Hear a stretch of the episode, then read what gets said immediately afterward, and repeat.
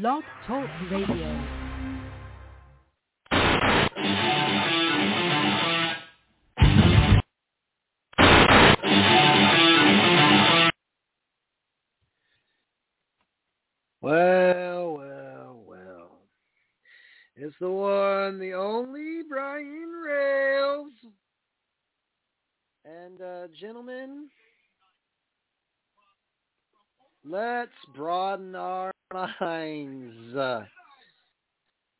If you would please, Maestro, please play a tune that fits the appropriate sequence. I'm not drunk, folks. I'm just telling it like it is. While we wait on the music, let's listen to this lovely. First time mom and a pro. This mom. Maybe not that.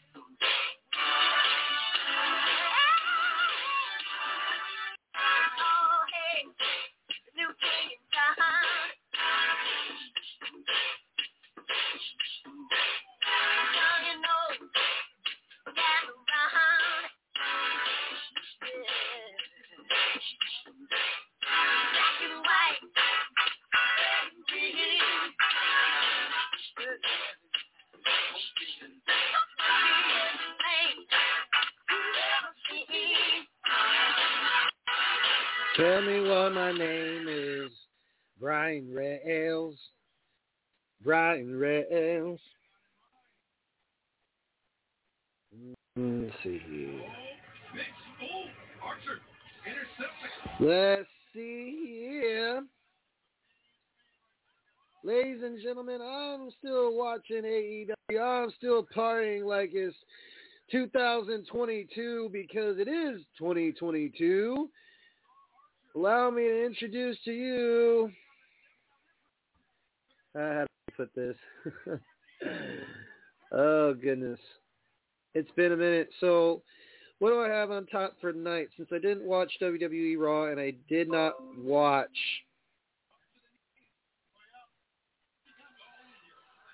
Well, you know, it's been a while. Hmm. Talk about familiar faces and holy shit, Hangman Page is getting bloodied to shit. God almighty, the Crimson Mask. Ugh. He just put the steel in his mouth, the sick bastard. Ladies and gentlemen, please welcome to the show a familiar voice. The voice that gave this gimmick life. No, this ain't Frankenstein. This is Wrestle Radio Network, and we're back in business, motherfucker. Please welcome to the show, Jake Ryan. Hello, hello, hello, hello, hello, wrestling world. It is I, Jake Ryan, is back. He's back in black. He's ready to go, and we are live. It feels so good to have you back, my friend. Oh, yes. It feels good to hear my melodic voice back on the airwaves of my baby Wrestle Radio Network. For those of you who don't remember this man, allow me to introduce you to the man who created Wrestle Radio Network. Not to sound self-glorifying, but on May 25th, I don't know the exact circa date. Uh, Jake, you want to help me out? Uh, my mind's too blurry to remember right now, but it's been a long time. It's all right. So we'll get down to the nitty gritty. WWE is floating around like a fish out of water. I um I honestly did not watch Raw, but I saw that Io Shirai was back on NXT to uh head off a beatdown from Cora Jade uh, from Mandy Rose. I also got wind that uh well, a lot of people are headed back to NXT since I've seen AJ Styles there. Let's see here. Um, God, okay, I'm drawing Dolph a on blank. there this week. Okay, Dolph Dolph on Ziggler was on this week. week. I know that somebody else is headed there. Apollo Crews, there it is. Apollo Crews is headed back to NXT. So NXT might be making a small comeback to say the least. Maybe not. Maybe not as uh, influential as it once upon a time was from 2013 to about 2018, 19, give or take, folks. I'm being very generous here.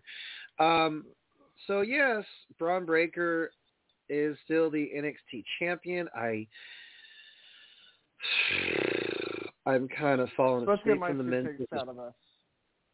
Let's Yeah, get my two but- out of this. So, so, so Raw, Raw's been very lackluster for going on years now. As much as I love the WWE, as much as I was a fanboy of it, the really the only thing that's keeping the WWE afloat right now is Roman Reigns. That's that's and you can agree with me, partner, is that Roman Reigns is the best thing going for. WWE.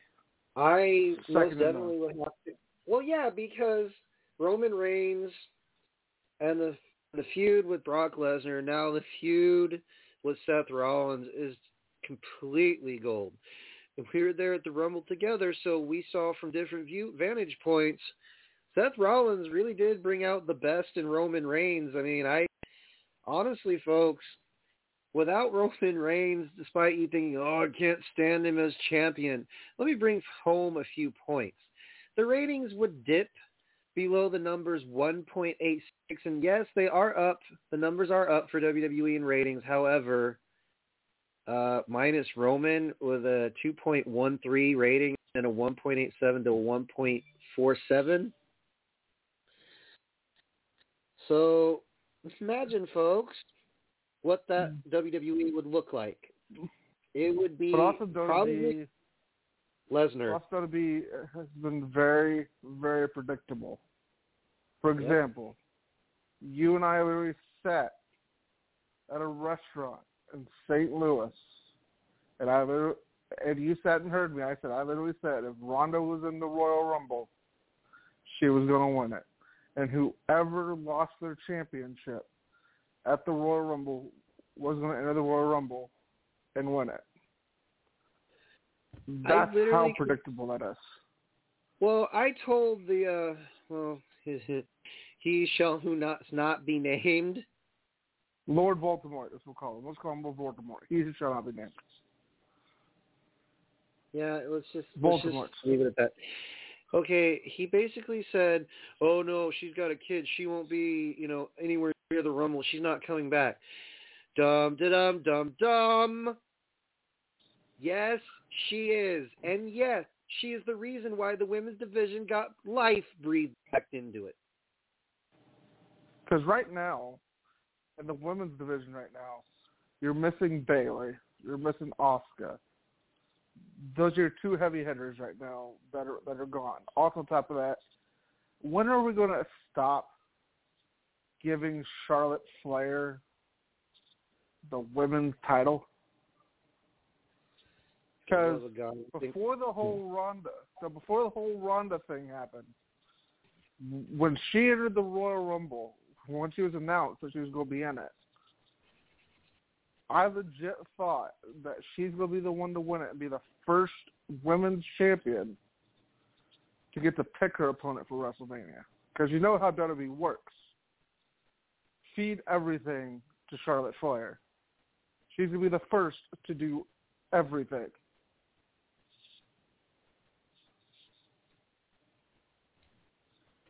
I think that the problem tell is- me different. Well, no, I'm not going to disagree with you because Charlotte Flair is the end all be all in the women's division right now. Until Char- until Charlotte met her match, I hate saying this, as bland and generic as Ronda Rousey's gimmick is, she has gotten better. I will admit, Ronda Rousey has gotten better. Mic work needs some work still. Um, I don't know. I owe you an ass whooping, just like I owe you an ass whooping. Can you say she's not wrong? I mean, I don't know if she's going to go after Becky after she beat Charlotte, so she'll be uh, Ronda two belts. So, so, so are we also heading toward the end of the brand split again? Because at the way it's looking right now, if I like right now, February, a week before the Elimination Chamber, Brock Lesnar will walk out of the Elimination Chamber as the WWE Champion. One hundred percent guarantee. And then at WrestleMania, you're going to get Roman Reigns versus Brock Lesnar in a title unification match. For pretty much, and I do think Roman's going to win that too. And Roman will be the undisputed champion, and the universe. And, and personally, I think the WWE Championship will just go away. The undisputed championship does not feel the same with the man who currently resides in AEW because he and I know, like I said, I know of a certain somebody, and I'm not going to keep mentioning Satan's name. I'm going to mention this factoid for you. When WWE had Chris Jericho with the undisputed championship in tow, okay, Chris Jericho essentially helped create the most historic night in professional wrestling history by defeating The Rock and Stone Cold Steve Austin in the same night. So, when we're referring to Roman Reigns being the undisputed champion, I'm not opposed to it because he already garnishes so much hate and so much uh, disgust from the audience. Great. That's what a heel's supposed to do, people. But the problem is, how many more superstars can we see Roman Reigns? I, you know, out of curiosity. So the thing is, though, but here's what I think, though. Roman Reigns will leave WrestleMania champion, but Yep. I think the WWE Championship goes away, like completely gone. So it'll be the WWE Universal Championship. Um, So the WWE Championship will, will be obsolete after WrestleMania. I see. Here's my thing. Since I'm actually going to Mania, folks, another former co-host of this, you know, an awesome, awesome lady named Granny Hulkster. Um, I don't know what I'm going to be getting by going to this, but I do know that I've been to enough Manias to know that WWE disappointed fans since Mania 29.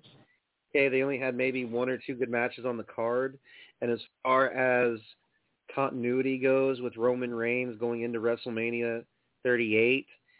And I think, if I'm not mistaken, Seth Rollins may or may not be coming back. I'm not sure.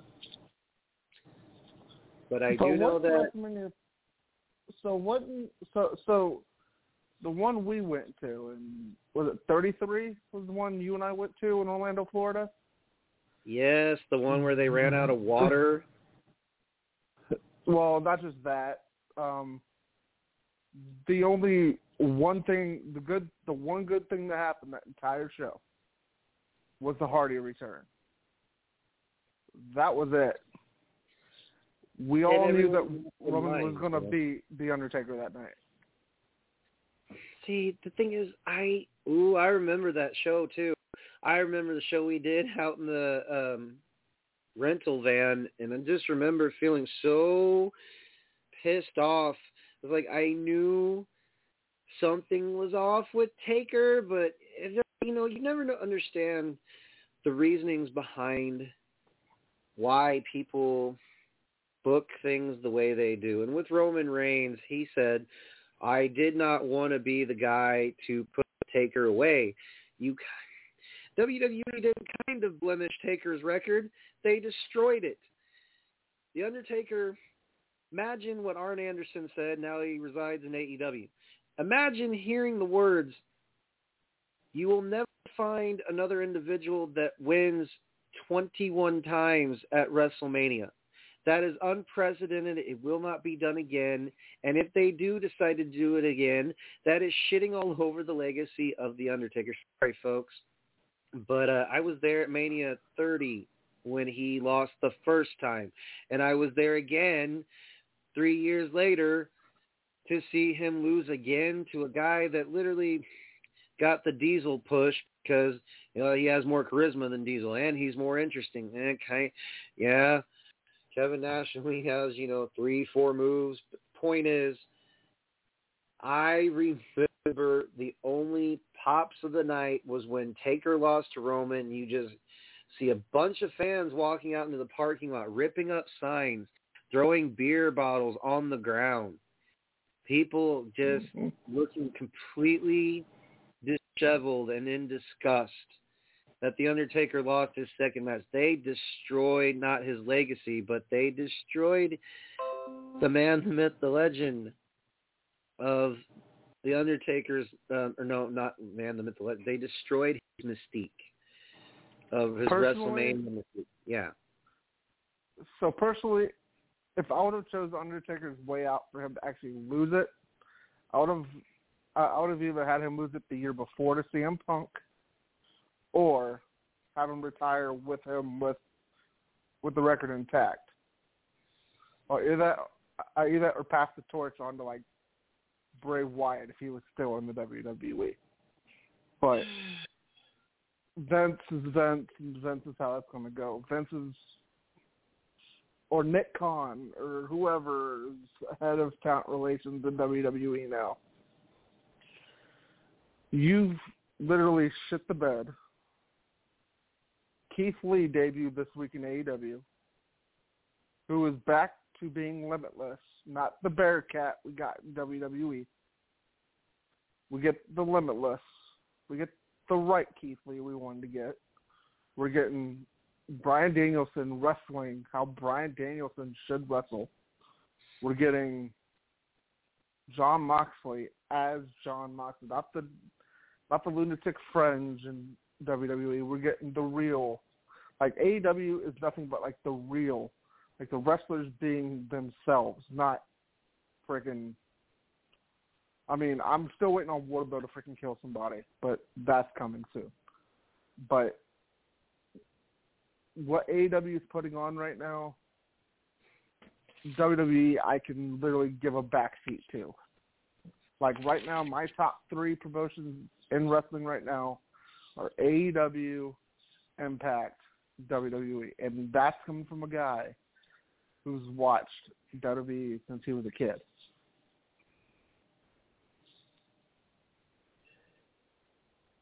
You know, dude. Here's the thing. If I not three, then four. Well, dude. Here's the thing. GCW, AEW, MPJW what do they have that WWE is lacking? Uh, the organic feel from the audience is the number one fucking thing. WWE, okay, I'm not going to sit here and bash like I used to, but I'm going to definitely criticize because we all know that WWE has is running on fumes. They've gotten better, but when you look at AEW and them, and you look at GCW, this is the modern day WWE or F back in the day, ECW and WCW. Allow me to parallel all three. GCW would be a better, more constructed version of uh, ECW. WCW, but better, modernly better constructed and better with social media. AEW. WWE. AEW. Well, yeah. Well, AEW. Sorry. Well, because because because because Impact right now So if you think about this, so so so spitballing here, you and I are great friends. You and I fans of this game. But the thing is, like, let, let me give my criticism here. So so my criticism here. So pretty much, GCW is your modern day ECW. AEW is your modern day WCW. Impact is pretty much your Impact in New Japan is pretty much your new New Japan. And WWE is just still WWE. There's no, there's no, because cause literally, what AEW and what Impact and New Japan are all doing is long-term booking. That's what they're doing. Like, for example, as much as I hate Matt Cardona, Matt Cardona is freaking killing it on the Indies right now. And the only historic thing that happened at Royal Rumble was Impact Knockouts champion Mickie James showed up to the Royal Rumble, being mentioned on on screen. She's the Impact cha- Impact Women's Champion, and that she wore the belt to the ring of another promotion. WWE has never done that except for NWA back in the nineties. My thing is, dude, okay. If WWE wants to break things open, quit being so campy with your product. Let me give you an example of what I mean by campy. Okay, Drew McIntyre, top tier talent, Baron Corbin, and Madcap Moss. I mean, Riddick Moss, Madcap, whatever you want to call the guy. Those three gentlemen are in this really cheesy ass feud because all of a sudden you see at day one and start off the new year backstage interview. How convenient. Baron Corbin and Madcap Moss seen in the back beating the ever living fuck out of McIntyre. And it begs the question, WWE, when are we going to see color? Because everyone else is using color. I know it shortens careers. I know that uh, a lot of people are not fond of it because it's a kids show. It's more PG oriented. It's becoming less and less PG oriented with some of the promos that be going on WWE. But uh, let me give you an example. Campy meaning it's not organic. It sounds very fucking move. It's like script, the scripts and rehearsal, dude. Karen fuck T. Like robotic. It's it's very robotic. It's like last week, I blah blah blah. You know, and our, this is not 1996. So, to whomever is writing this bullshit, please stop. Please take a step back, look in the mirror, and say, boy, you know, enough people, you know, have complained, and we won't people please everyone. But the reason why audiences are shortening at WWE events is because their product is very campy, cheesy, and not very well put together. Yes, the storylines are consistent with Roman Reigns' current feud. You know, with well, I don't know why, Okay. but yeah, Bill Goldberg. Fucking sakes! Oh my God! You, Why? you pull his name out of the hat. Why Hold on, did you stop, stop, stop. Why does WWE? I know I love the nostalgia act of Goldberg, but he nearly killed Undertaker two years ago, or oh, last Oh, yeah. year, two years ago. So, so, so, so it's one of the almost last years. brained He nearly killed the Undertaker. Two years ago. Not only that, as much as I love Goldberg, you need to give Roman Reigns. I mean, I know that was supposed to be the WrestleMania match a couple of years ago, but you need to build. Like if if I wanted to put Roman Reigns into a match at freaking Elimination Chamber, give him Kevin Owens. Give him somebody that's younger, that won't kill. Watch I bet you 100% Roman Reigns has a life insurance policy on him before Elimination Chamber. Because I guarantee you, he may get dropped on his freaking head. It might be on accident, but Goldberg's too damn old to be doing this. And um, you know, folks, I know we said we are going to be differently doing shows and doing reviews. And it's just the first night back, so allow me to. uh Let's see here if I can find it. Please, so please bear with us. It's the first show back,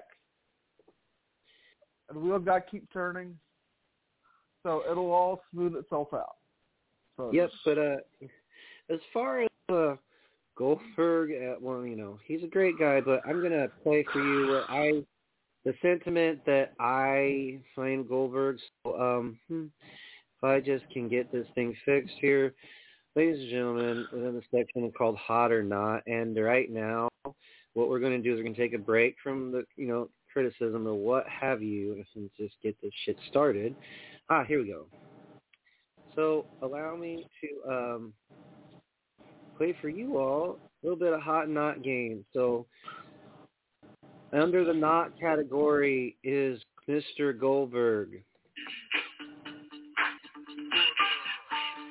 Not. Yep.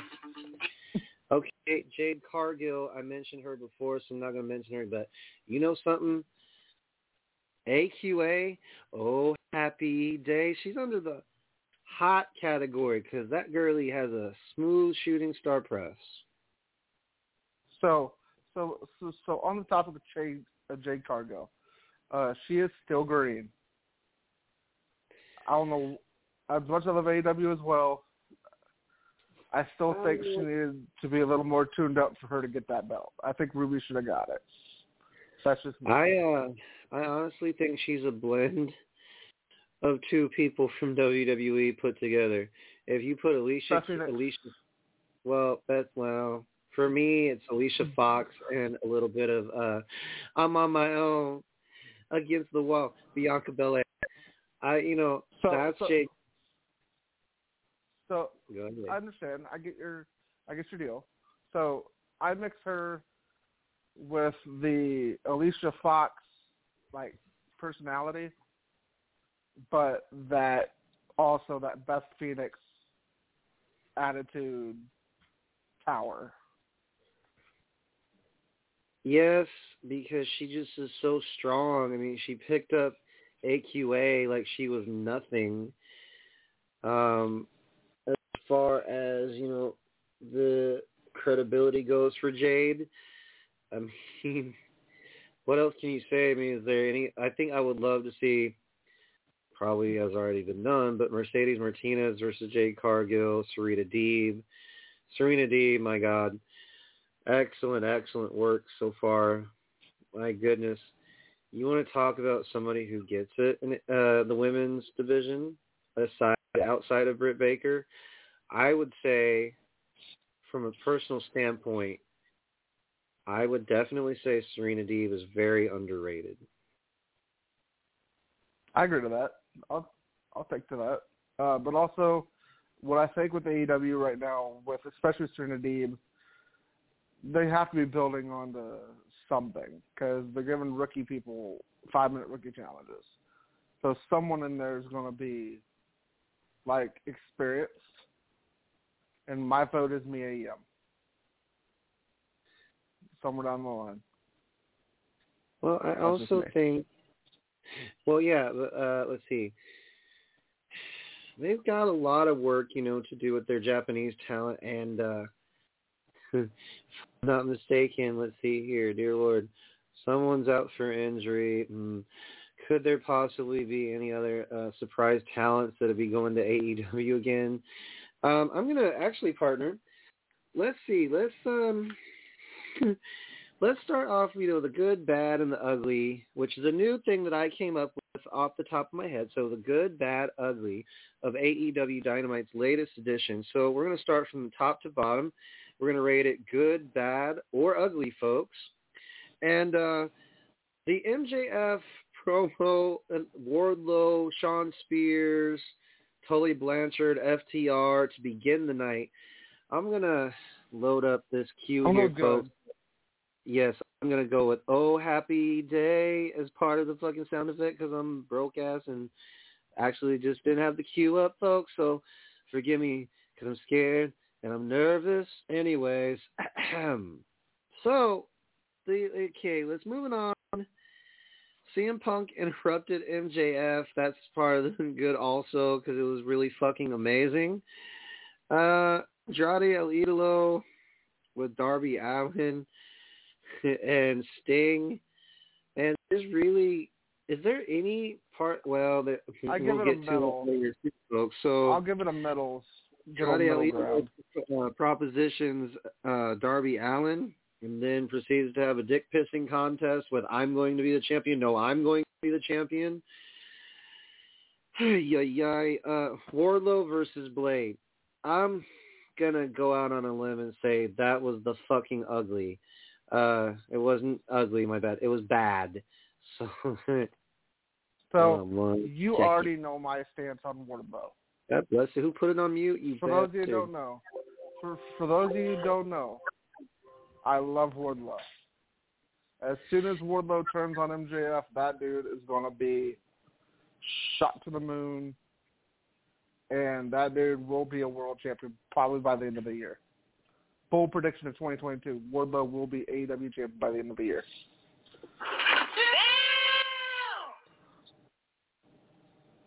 You know, that's just the ultimate feeling, folks. So, Wardlow, yes. i'm not so sure about world champion if Hangman Page is still around and still has a say because you know they've got a lot of people gunning for that thing. Sammy Guevara, Chris Jericho, maybe Jake Adam Hager, Cole. card. You got a lot of names on that list, my friend. But that's but but that is my full prediction by the end of the year. Wardlow becomes world champion by the end of the year. I'm not disputing that. I'm just hold on, folks. Whew.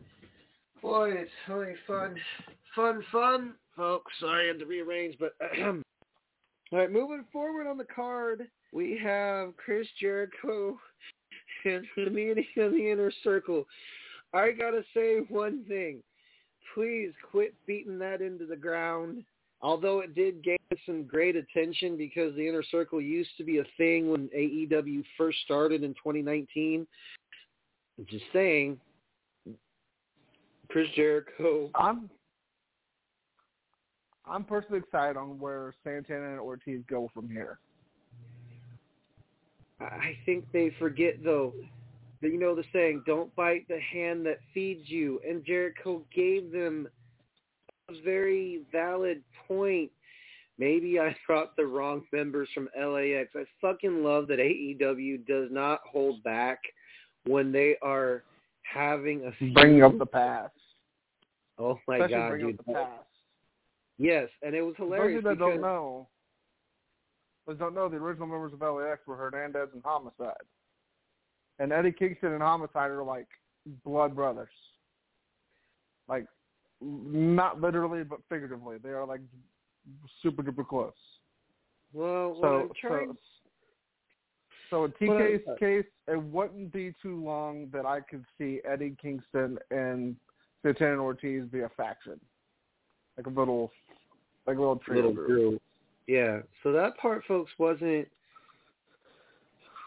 it wasn't terrible. It was basically a filler for time because later on that night, you had a qualified uh, Sammy Guevara. God love that dude. You know, like at least Sammy kept it real. It was like, you know what? For now, I'm just stepping away. so that was a beautiful send off for the inner circle. Hager just stood there quiet, uh, chatting it up, and you know, essentially, what I'm going to tell you is, folks, it's genius to have a you know bunch of stories that actually make sense and actually fans can follow and not be like, what the fuck did we just watch? So, that being said, let's see here. The next qualifying match, let's see here. hmm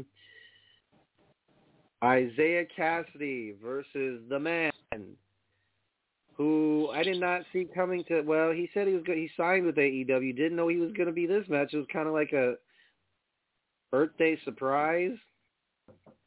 So he just got married last week, so I mean, SMB just got married last week, so I mean, this could be a hell of a way, not only for you to make your debut in AEW, but also come back as limitless, as limitless.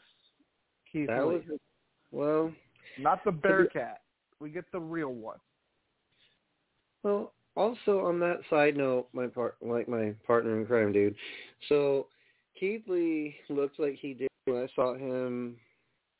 Essentially, okay, before like Eddie Evolve, and also when She's also Let's see here. Yeah, I mean, dude, that was the badass match where, like, I think it was him versus Chris Hero, right? Yep, and and I think two of the ropes broke. the the crowd, if I remember correctly, not to go completely off subject here, but it is still centering around Keith Lee. Uh, fuck these ropes is what Keith Lee said. Out of pure utter frustration, man. You're letting this man actually work. Uh, that's a godsend for wrestlers, right? You let, well, you know, you let us, or I'm not a wrestler, but I'm a manager, but you let us feel organic, the organic feel where you just fucking feel it. That's what he was tonight. Keith Lee basically destroyed Private Party. He destroyed him. And all I can say is when Keith Lee power bombed uh, Homeboy on top of. Yep, my sentiment exactly. Yep, I agree to that. So uh, Mercedes Martinez and Britt Baker's relationship or business partnership explained. The hype video for her and Thunder Rosa. I'm not quite sure how to feel about that one. I hope to God Mercedes Martinez is um they have a no DQ match. So, So, Lord you only remember the last No DQ match that Thunder Rosa was at? Yeah, Britt Baker was a bloody fucking mess. So what do you think's going to happen when Thunder Rosa and Mercedes Martinez are going to kill each other next week? Dude, it's gonna be a bloodbath. a fucking bloodbath. I swear on all that is heavenly decent. If you think that these women are not going to put on a show, I mean, they're going to bleed worse than when Beulah McGillicuddy beat the ever-living shit out of Bill Alfonso, and Alfonso lost more than a pint of blood. So, just saying, in a long roundabout Brian Railsy way, Thunder Rosa and Mercedes Martinez are going to beat the ever-living stuffing out of each other. There. I There, agree. folks- yeah, it's going to be a brawl, dude. And I think that Britt Baker and her cohorts are going to get involved because you can see that coming. You can, it's inevitable. Britt Baker, but Thunder Rosa backups. I don't know who they may be, but I do know that Thunder Rosa does have friends. So we'll see, folks. We'll see. Um, Thunder got a lot of friends. Yes, she does. So Sammy Guevara had a moment like where he comes out and he does these really cool cue cards. And the messages that were on the cue cards were basically saying, I'm going to, like, despite all the distractions in the inner circle, I'm the TNT champion. Or undisputed TNT champion, my bad, to clarify, folks. And he said, I may, you know, want to challenge Darby Allin right now. I want to uh, fight Keith Lee someday fucking love that's not even getting on a microphone and still getting the message across, bro. Oh, happy day. That was But beautiful. also he is, but also he is awaiting the. So it's pretty much the Revolution ladder match. It's not for a future world title shot. That's for a future TNT title shot. So whoever wins that ladder match is going to be fighting Sammy Guevara for that TNT championship.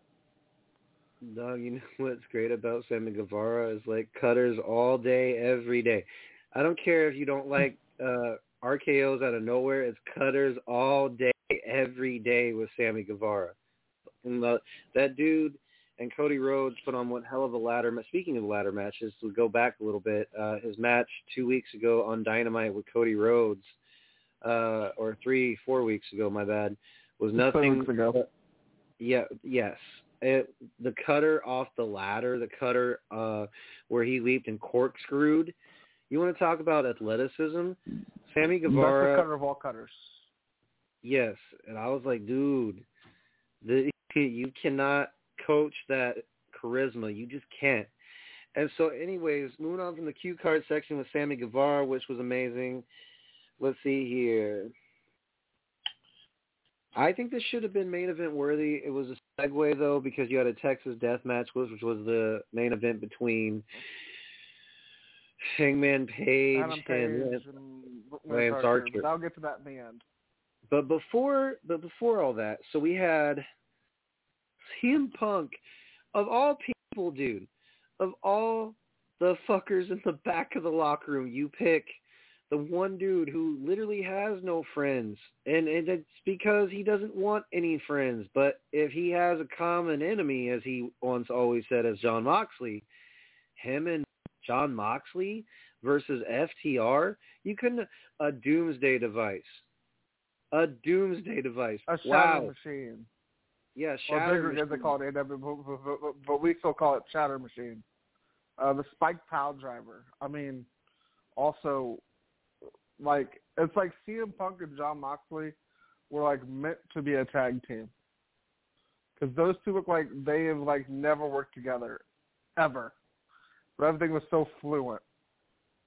Well, dude, it was just so cool because you think, oh, that's got to be over at this point. Oh, that's got to be over at that point. After the Doomsday device, if we're going into specifics of finishing maneuvers of, of past and you know tag teams that just romp through everybody, Legion of Doom or the Road Warriors, same thing, same team, different name, different eras, but uh, to have a brainbuster done and Different you kick out of that, huh? Different companies. As different companies. But I mean, you're in the elite cross, you know, crosshairs of like doing having. Let's see, you're Tully Blanchard. I'm not surprised that fuck got involved in the. Sorry, Tully. I respect you, but Jesus Christ, you need to quit getting involved, just like Jake the Snake. Dudes, I know you got an itch to get back involved in the ring, but fucking shit. Could you please, for the love of God, just stand behind your your talent and not get involved? If you do, maybe like a cheese corny, you know, manager spot where yes, you get involved, but shouldn't. I'm glad that. Let's Aubrey talk about Jake in a minute. Well, yeah, Let's but talk about Jake in a minute. Oh, but Because but here's because because because I want to get to that. Yeah. Anyways, so as I continue, what I'm getting is totally gets involved and it's like, dude, no. And then there's a double pin by Moxley and Punk, which was magic. The build, the crescendo in that match, man, was by far like this should have been close to the main event, not whatever the fuck they had, you know, prior to that. But let me see here. Ah, yes, Jungle Boy and Luchasaurus. Actually, before that, there was the Coulter, or you know, the Brandon. Uh, no, Jade Cargill versus uh, AQA. AQA. Uh, kinda- AQA. you know what, dude? I noticed something. This can sound. Uh, Cameron Burnett and her could be twins. Yep. J- I mean, they look. Y'all look very okay. You, Yali, and and Cameron Renee. Not trying to be mean. Y'all could be triplets, okay?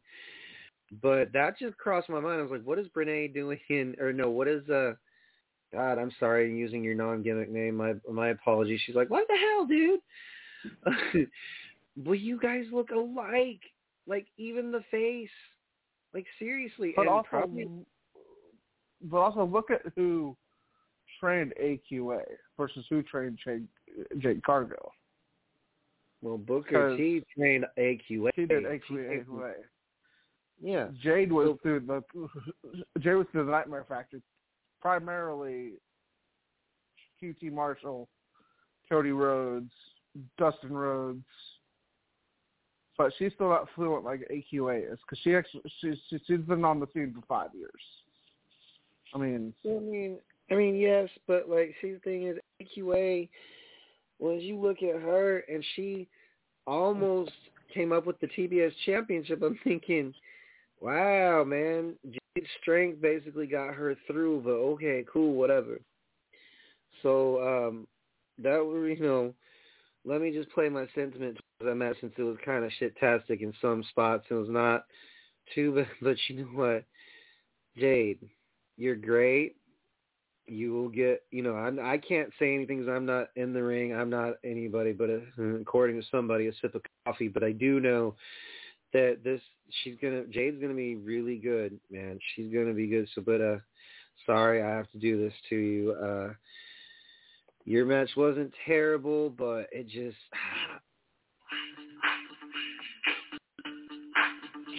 it was cold. It was not anything interesting, and we knew she was going to win. AQA basically kind of flubbed up a little bit, but shoot, her shooting star press was amazing. And the match though was jaded, and so moving forward, folks, Jungle Boy talks about what the Gun Club did in the hype video, attacked him in Chicago. I, you know, for a future opportunity, right? For a future opportunity at the AEW World Tag Team Championships. I'm not so sure this is a bad match, but it was kind of funny at the end of that promo that Billy Gunn takes a shot and goes at WWE and goes, if you're going to go a little old school with this, if you're not down with that, then we got two words for you. Like future champs. And I just, that was clever. Clever way to end this shit. But um, not really, I don't have any vested interest in that for some weird reason. I don't care. Luchasaurus kind of, ever since that, you know, elbow drop went terrible on the table, no thanks. Wouldn't want to try working that big bastard anytime soon. No offense, dude. Um, and he'll probably say none taken, you fat little fuck.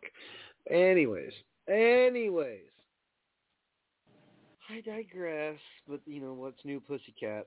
Um, moving forward past that, after the fucking promo, uh, here we go. Main event. Texas Deathmatch Hangman Page versus Lance Archer. Holy shit. Let's do a little, let's do actually a little actually a little preface to this. First of all, we did miss one thing, but we'll get back to we'll circle back to that after this. But but the thing is, Lance Archer has a fantastic record when it comes to death Texas death matches. He defeated. He won his last one against Jon Moxley to take the IWGP US title away from Jon Moxley. But the thing is, the thing is, this one was as brutal as the one I saw against Moxley in Japan. And especially when you start in the back and you get thrown through a pane of glass at the beginning of the match it's like it's like literally Lance Archer is like a walking like a walking titan. This dude is like indestructible, son of a bitch. Like Hangman Page starts off the match fucking hot, you know, by throwing him through a pane of glass, and he's they're walking through the backstage area, and they come out the curtain, they're beating the, you know, dude. I am not going to take away the mistake of the match by talking, you know, wrestle speak here, but uh, I have a feeling Lance Archer was the one that suggested most of the shit, and then Hangman Page just piggybacked and said, "All right, man, this is what we're going to do," you know, and they, you know, they go back and forth and discuss what the fuck.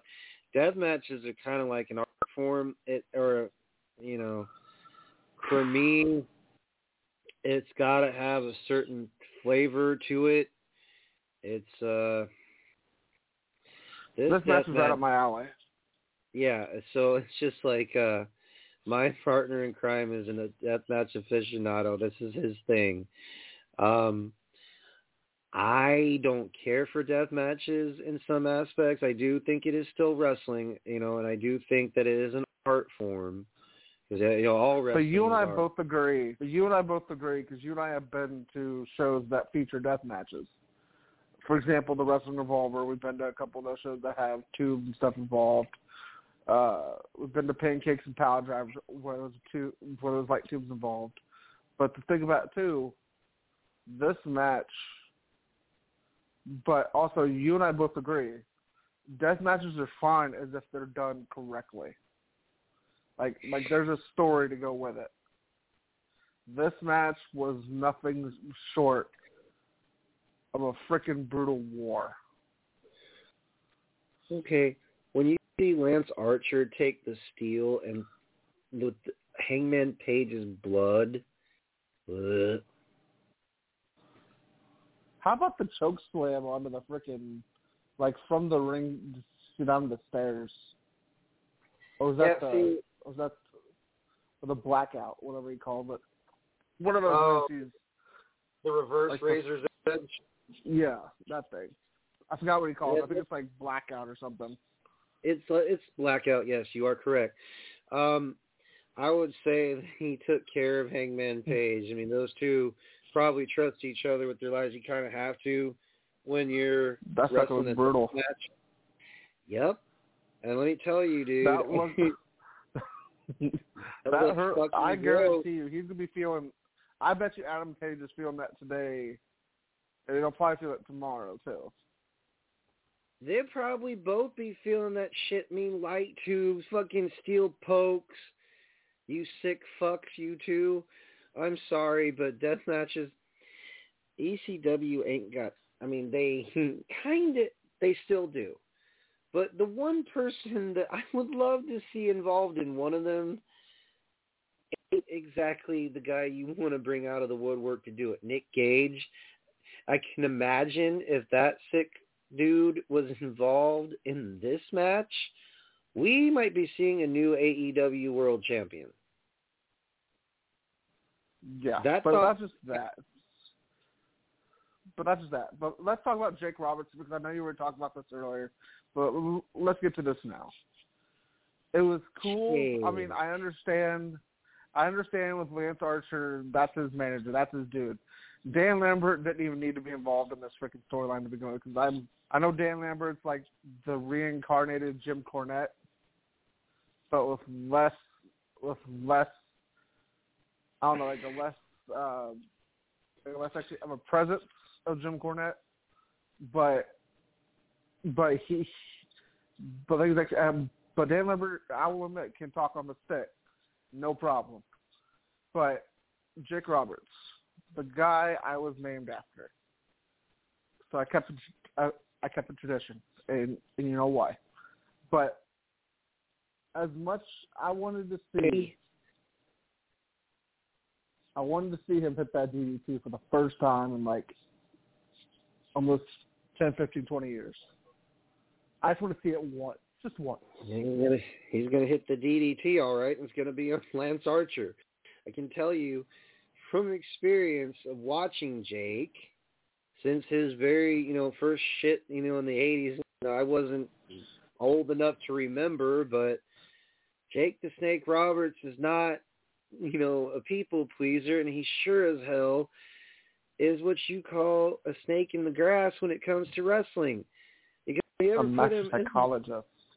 well, yes, he is a master of psychology in wrestling, but I'm telling you, as Lance Archer, you done messed up, my man. You did not let Jake do his thing. That's fine. You didn't want to get him hurt, whatever. Jake was fucking livid. He goes, all right, fine, fuck it, you have it.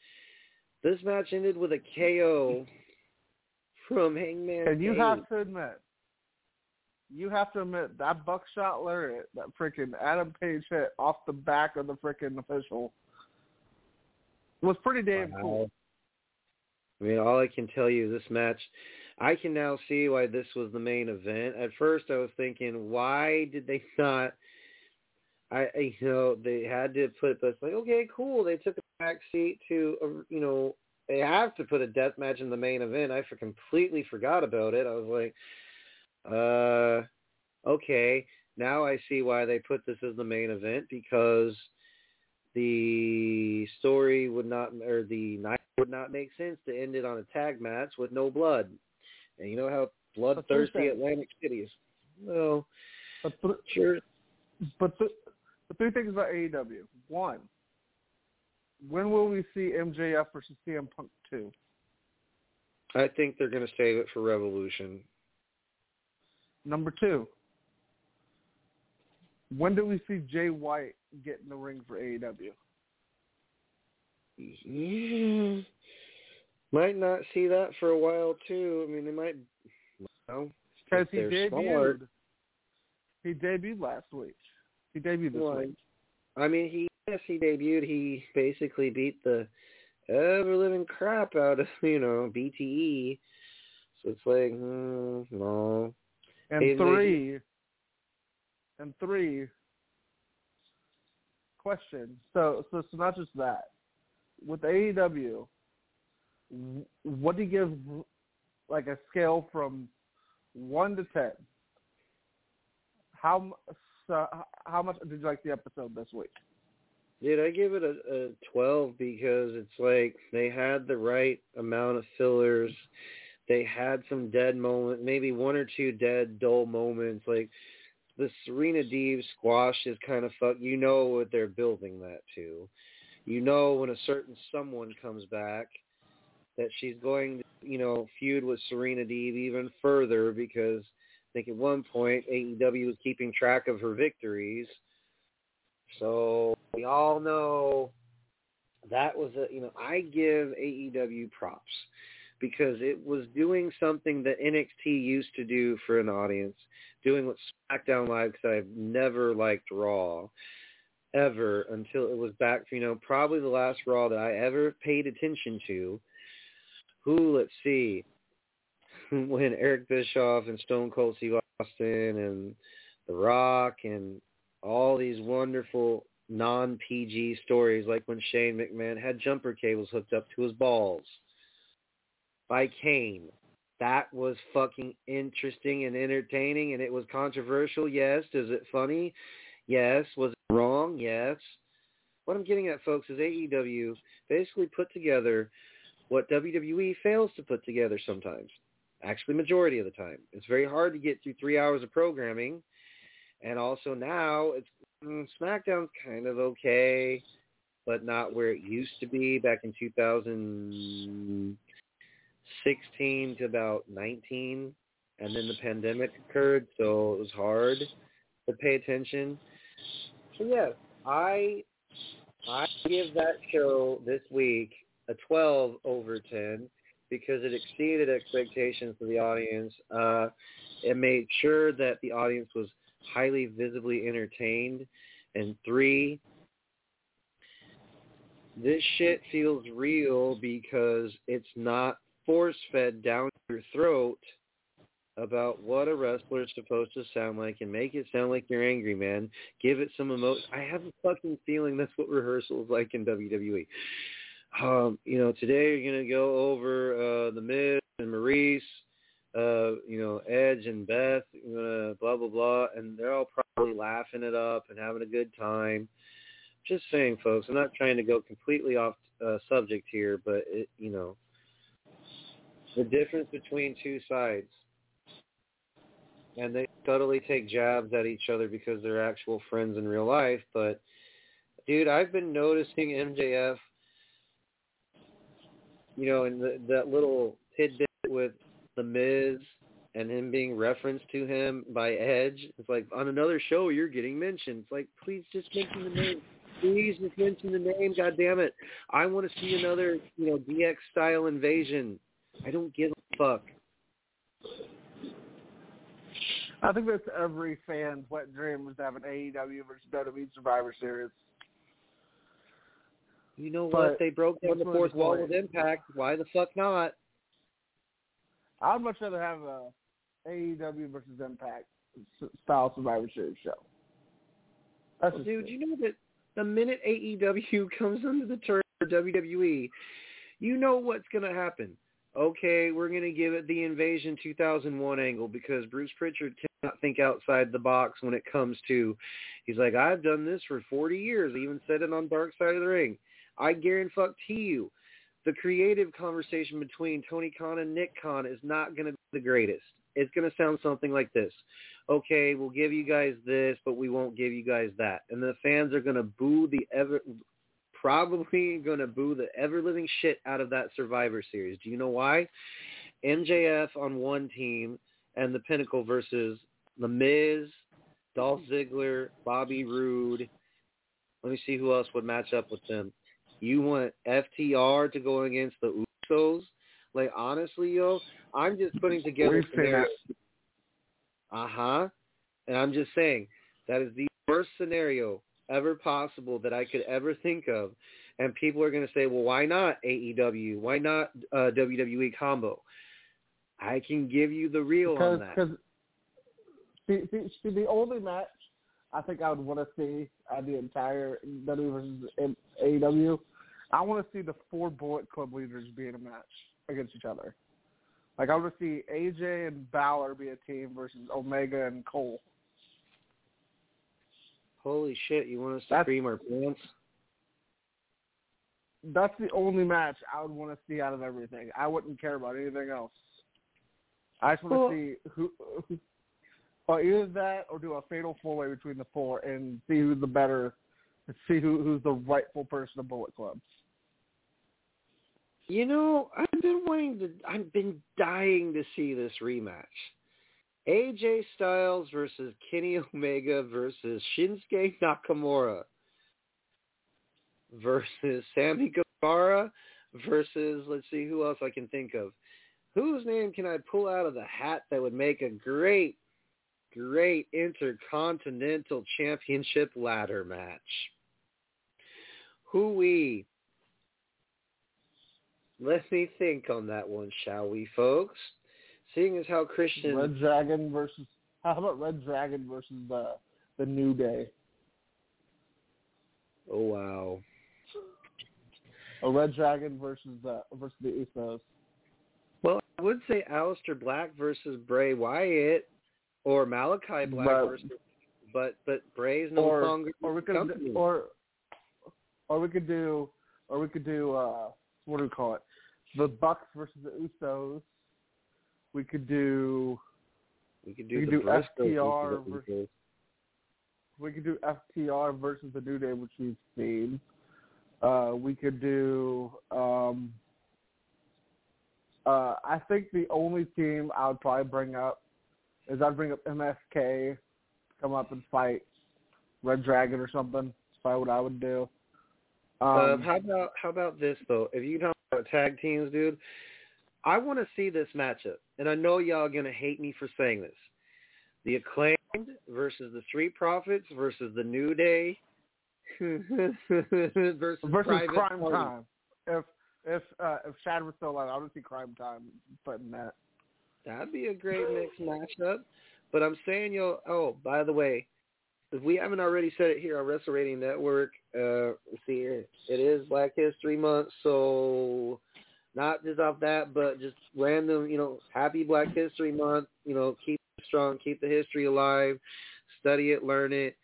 Don't forget it. This is a message from Wrestle Radio Network. You can catch some of the artwork that has been shown on the Instagram to kick off Black History Month shows a great collage of all wonderful talent that has passed, you know, through the years, past and present. So keep it alive. So yes, fantasy warfare is what we're discussing now, folks. Totally in the random. This is a brand brand new, you know, feel for the episode. We're not going to go off a format that will bore people to fucking tears.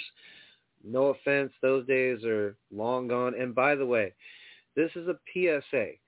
This show is no longer going to be a dual conversation between two people. No, sir.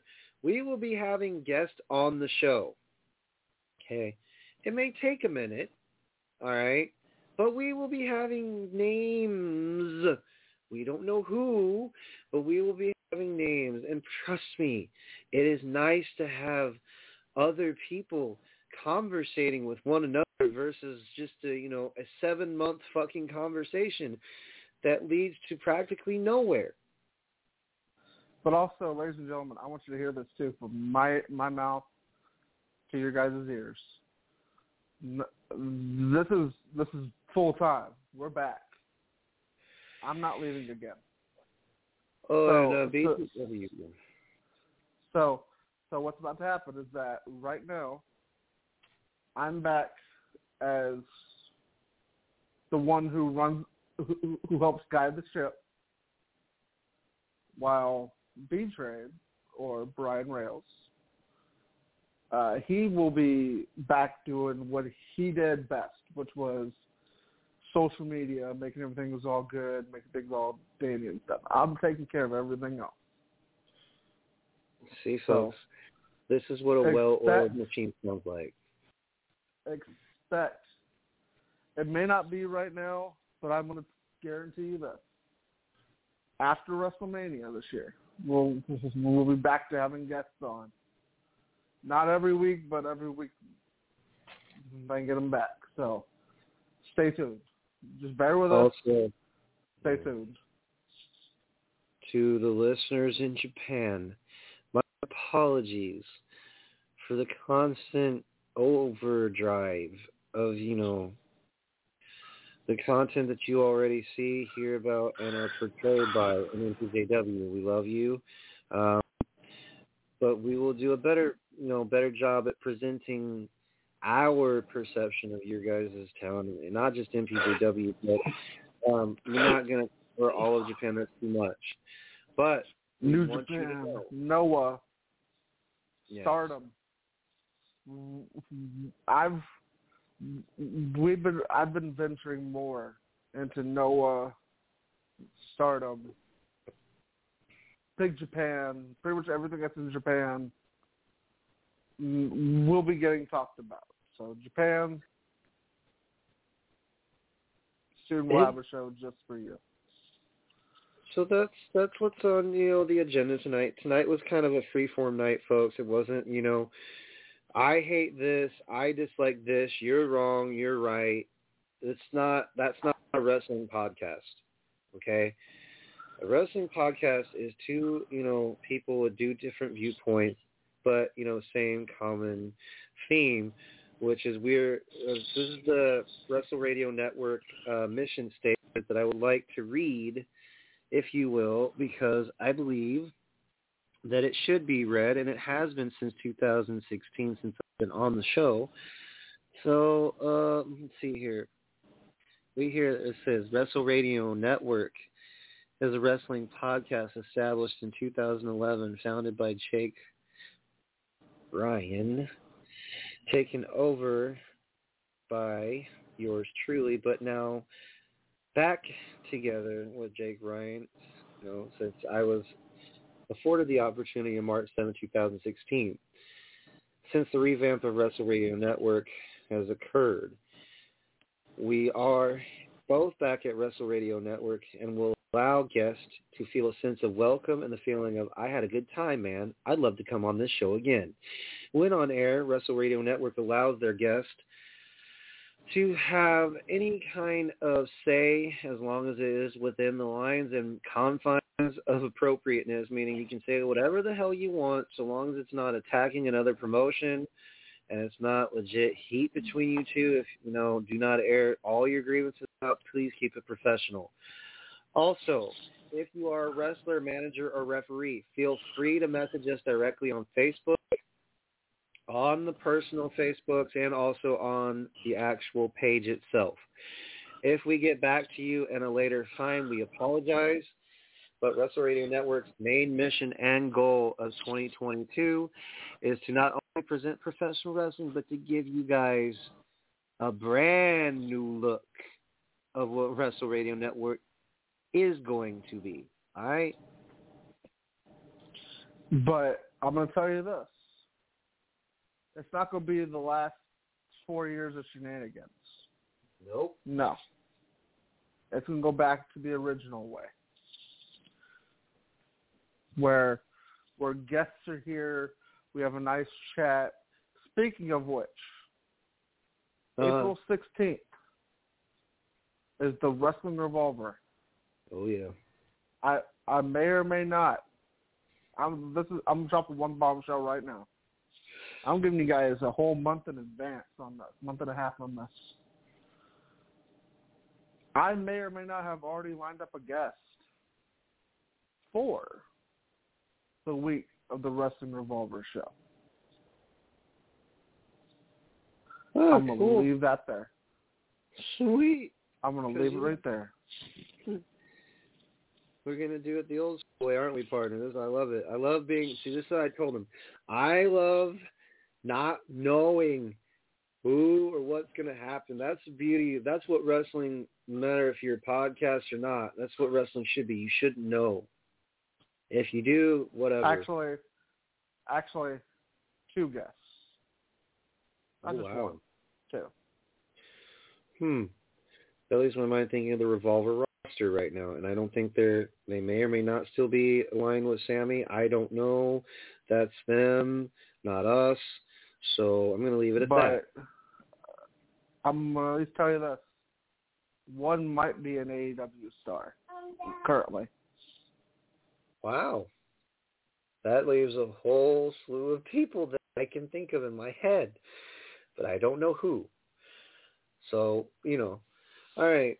So I essentially, folks, am going to currently speak to you, if you will, in a language here that anybody and everybody can understand. And my friend, my longtime friend, even though we didn't maybe talk to each other every once in a while in the last four years, uh, this is an ode to you. Okay. I'm going to talk to you directly more about what's currently going on with me because I feel like this is real. Okay. Wait, wait, wait, wait, wait. Are we about to do what I think you're about to do? Yep. Ladies and and um, wait, m- wait. May I have the honors? Yeah, go ahead, man. Ladies and gentlemen, boys and girls, children of all ages, preferably in the mature area, it's been four years since I've had the honor and distinct pleasure of introducing this segment. Ladies and gentlemen, it is that time, and it's the time that you guys have been waiting for. It is the return of the real version of Off the Rails. Mm, before With- we get this, yeah. The man, the myth, the legend, Mr. Brian B. Train Rails. Hmm. I respect this Booker, man. Trust me. All right, so mhm, got a new little twist to this, friend. Since you haven't been on the show for four years, I've added a little disclaimer so that no asshole decides to take it. Wink, wink. The following content presented on this pro wrestling podcast, Wrestle Radio Network profile belongs to the owner and creator of said content, explicit content, Brian frickin' Rails. You do not have permission to use, copy, reproduce the content from all episodes recorded and shared on social media.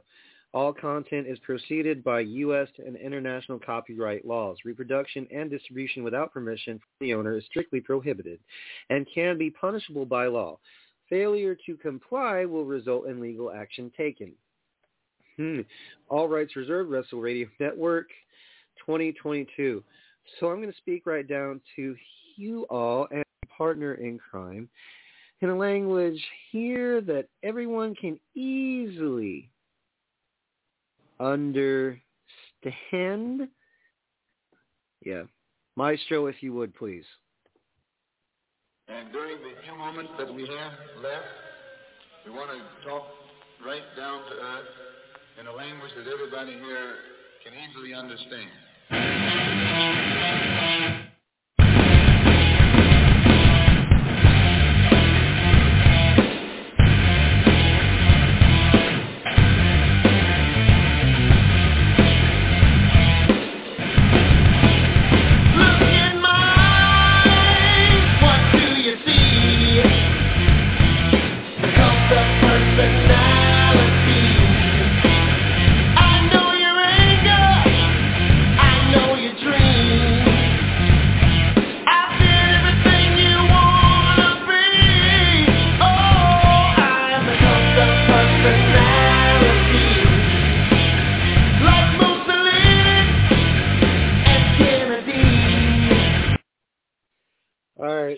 This party kicked off, shall we?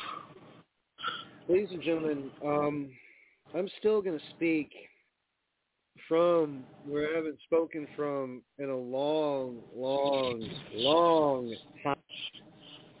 Allow me because you know I I can bullet point this shit. I can say it from the heart. I can basically hit every point that I want to hit. So to start off the show new um, with Jake is something special to me.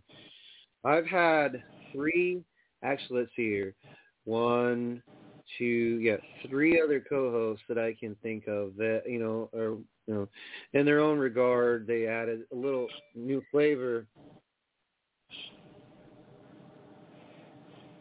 you know, to me, but uh, you know, his thing. you can't change somebody or put them into plexiglass. So, um, let me see here. Getting messages on the Instagram already? Holy shit. Allow me to continue.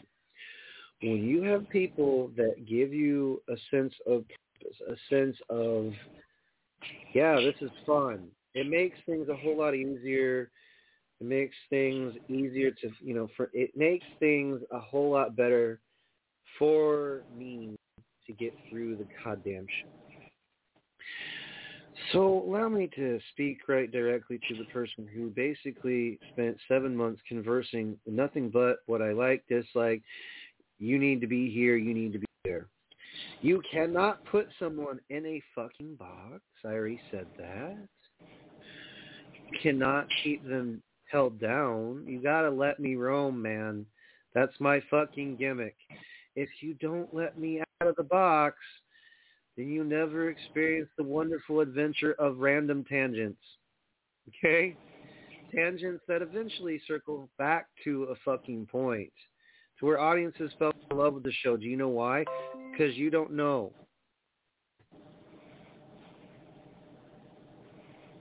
But uh, you know, co-host is probably gonna. He said he just uh, informed me that he has to go take care of business, partner. But I got this. I got the rest of this. You know. Thank you for uh, joining back with me. We'll be back next Thursday. Always, bro. Always. I am back back in the saddle, ready to go with you. So I'll see you guys all next week. All right. So that was Jake Ryan, folks. Signing off from Wrestle Radio Network. I do have 40 minutes to continue on. So in other words, brand new, well, familiar voice allows me to feel at home, allows me to carry on with the show, allows me to make valid points. You know, there's one thing I learned. It's, man, it feels great to finally be let loose off the leash, off the fucking rails. You cannot ever in this world, especially professional wrestling, unless you are a booker, unless you are a producer, please do not tell talent how they should feel. Please let them do their thing. Me doing my thing for six years kind of been up and down, especially doing this show alone. Four years without Jake was definitely different. It was definitely eye-opening. Okay. So I got to say, man, it feels great because professional wrestling for me in this role as a podcast host it varies. Sometimes you love wrestling, sometimes you hate it.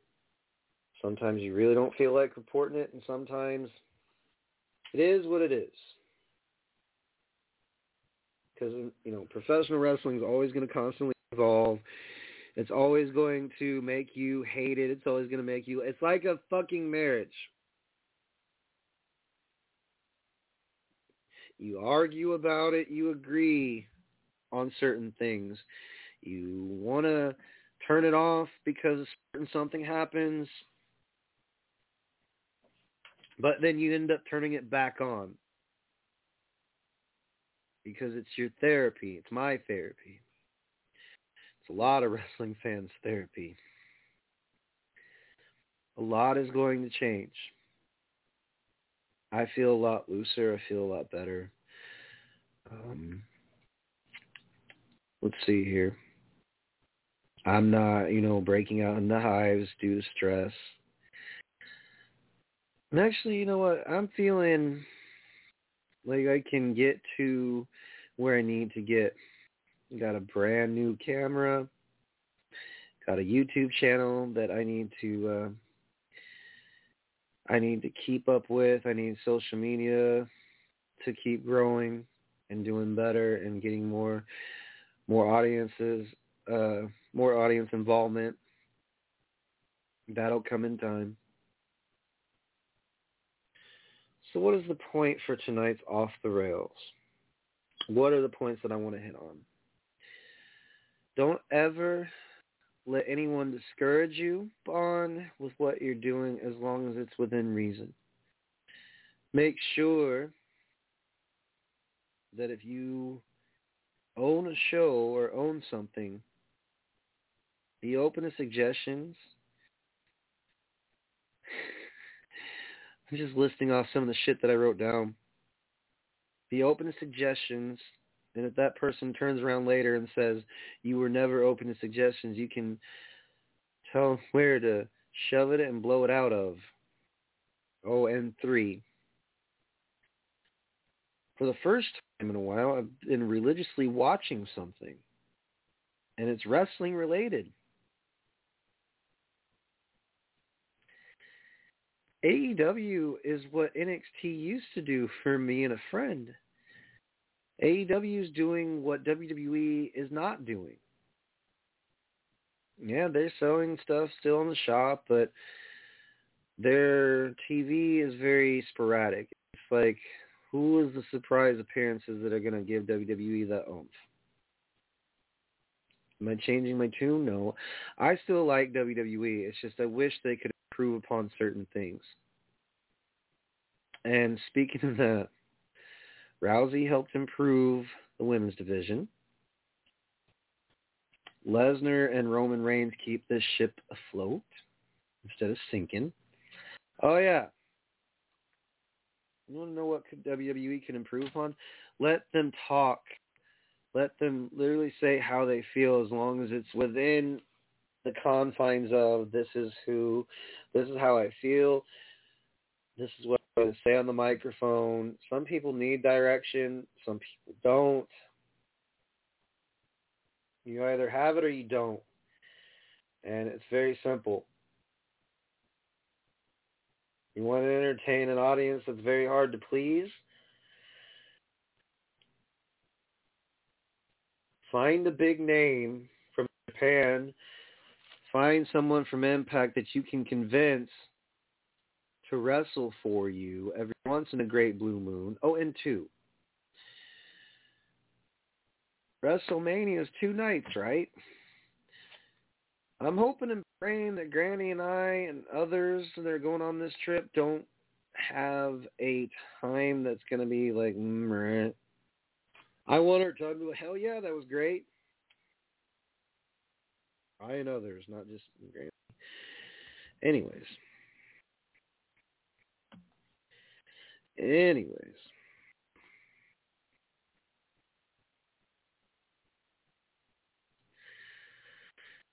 Wrestling should be looked at from a lot of different perspectives. It shouldn't just be, I think this is the way that, you know, wrestling is now. It's very vanilla or it's this, that, the other. Wrestling is wrestling. It's always been a form of entertainment. It's always been interpreted in many different kinds of ways. You can't just put it in a jar and squeeze the lid and say, that's wrestling.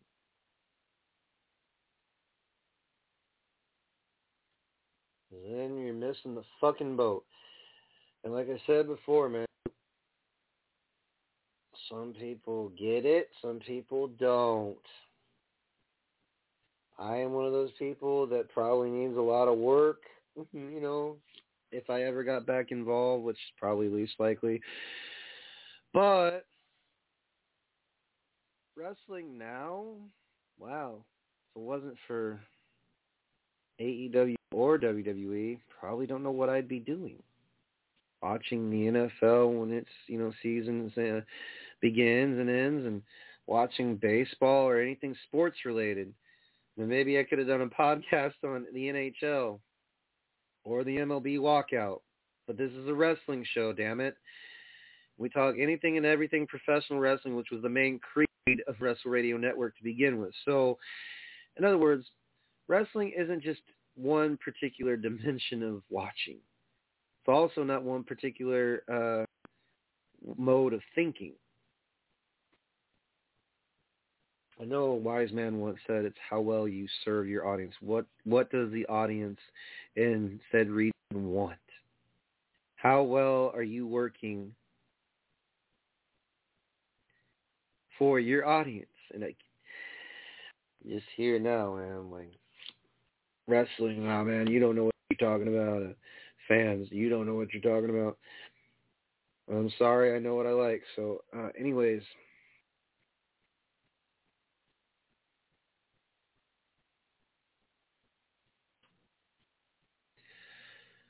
as I was saying, I may not be the guy you go to when it comes to like, hey, how do I, you know, get to NXT? How do I how do I do better on a promo? I'm not that guy. Asking me on Instagram like the one guy just asked before Jake went off air. Go to Monster Factory. Go to a wrestling school. Learn from Booker T. Learn from a credible name, okay? Learn from a credible name that will help train you. Guys like Tim Rockwell, guys like Danny Cage, guys like Luke Cage, or Luke Hawx, my bad, sorry. Train with those guys and you'll go far. Speaking of wrestling training, for those of you interested in becoming a professional wrestler, and you want to know where Matt Riddle or Sheamus or Tammy Lynn Sytch or Chris Candido or Balls Mahoney or the list goes on and on, Mosh and Thrasher, the Headbangers, or uh, Damian Priest came from, go to www.monsterfactory.org. Do not email the office. Do not call at said hour. You can call. The number's located directly on the website. Monster Factory is located in Paulsboro, New Jersey. For further inquiries about making your dream of becoming a professional wrestler, manager, referee, ring announcer, whatever the fuck you want to become, or whatever the hell you want to become, please message the site directly and call at certain times. Do not call during the day. That will not be a pleasant conversation. Um, and I mean that in the nicest way. Danny Cage is an amazing man. If you learn from him, you will go far. He will promote the Everland, not promote you, but he will help you get where you need to get, give you the tools. Learn. Monster Factory is an amazing place. Been there twice. Loved every minute of it. And one of his summer camps, just do it. Okay. Go learn no matter not just Monster Factory, but Monster Factory is one of the best. All right, enough of the cheesy promotions. So,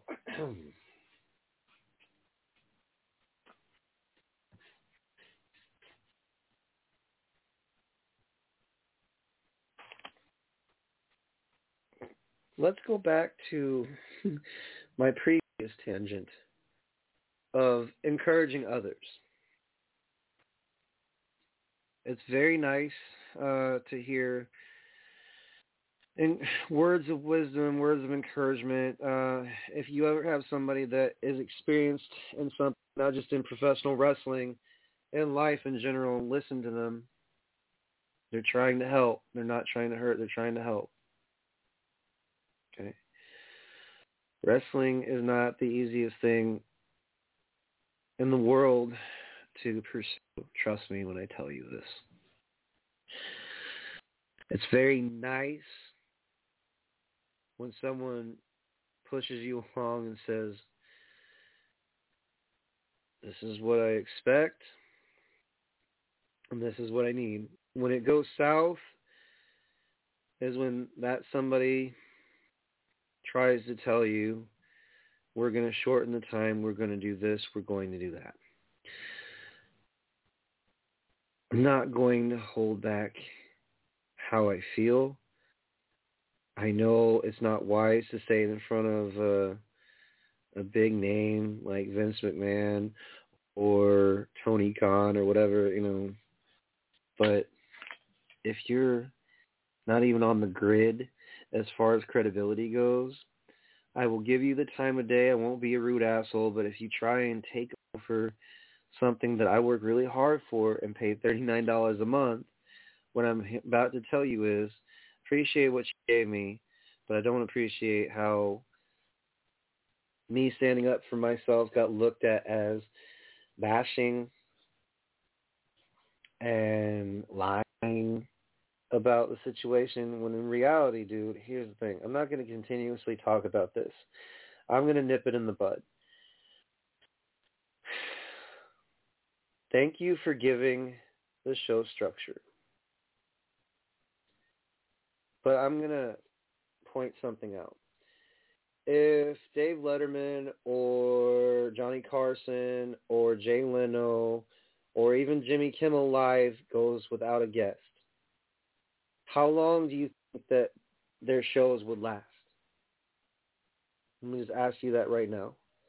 How long do you think their shows will be intact on a network that's running in front of millions upon millions of people worldwide? Because it's late night television, right? We were sometimes a late night podcast. So to me, what I'm trying to say is thank you and thank God you know, like we parted ways. It was simpatico for about seven months, and then I realized, I started realizing I'm stressing before the show. That's not healthy. Uh, breaking out into hives because I had to force myself to get ready to prepare. And that's like, well, that's normal. That's great stress. No, it's not. Also, when I let go of certain things this year, I realized I became a happier individual because I didn't feel tied down. I didn't feel restricted. I felt there was more wiggle room with Jake coming back. So in other words, I had some realizations to look and reflect upon. Realizations like man, I'm able to function. I'm able to get up. I'm able to feel motivated again. It's going to take some time to feel even more motivated, but um, it feels great. You know that feeling when you get off work, you clock out, you go home, you turn on the tube of whatever you want to watch, you you you know put some ice in the glass, get some water. You're just relaxing. It's a very relaxing feeling to know that I can basically talk and act how I want to, you know, not act, but talk and just be in the moment. Say how I really feel with merit, with confidence, and with validation. No, this is not some prepared speech. This is from, if you see me, I'm pointing at my heart. This is from the heart. Okay? And this is something that I've always wanted. Love professional wrestling, and it should not feel like an assignment to report on it. Yes, Jake and I ripped WWE a new asshole. What's new, Pussycat? Somebody needs to tell the truth, all right? So, I got 24 minutes left, and I'm going to say the following.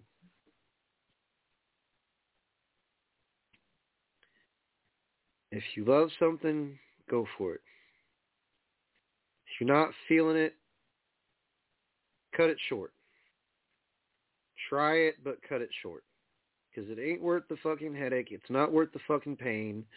It's not worth the breaking out into hives and feeling like your world is being clamped down on and you're not feeling you're not feeling it anymore. Dude, not I didn't almost quit to answer that question. No, I did not almost quit. I just felt like fucking backing off for like home, taking you know a hiatus and being like, "Hey, fine, no."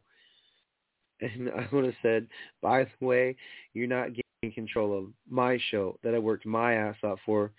That I when I you know thirty nine dollars a month was kind of you know putting me in a hole, but it is what it is. So."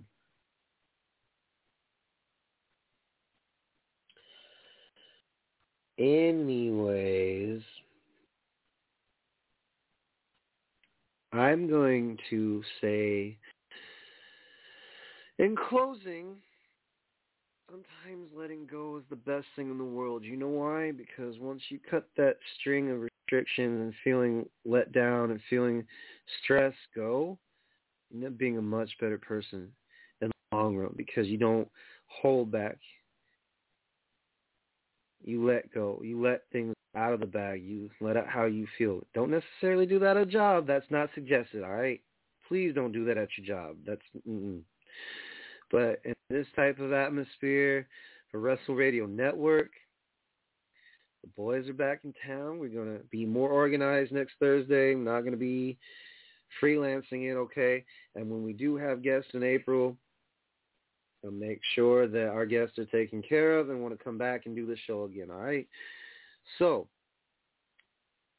if you didn't like what good old Brian Rails or Jake Ryan had to say, then we got three choice words for you. Forget about it. Toodles, bitches, I got to get my beauty rest. Got to wake up a butt crack of dawn. Thank you all for listening. Tokyo, Montreal, Germany, Ireland, Switzerland, Australia, whomever's listening to this crazy nonsense. Thank you all for tuning back in. Uh, we and Jake and I will uh, tune in next Thursday, right? Dig it.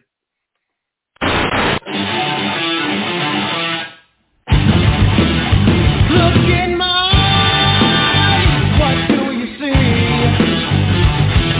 The cult of personality.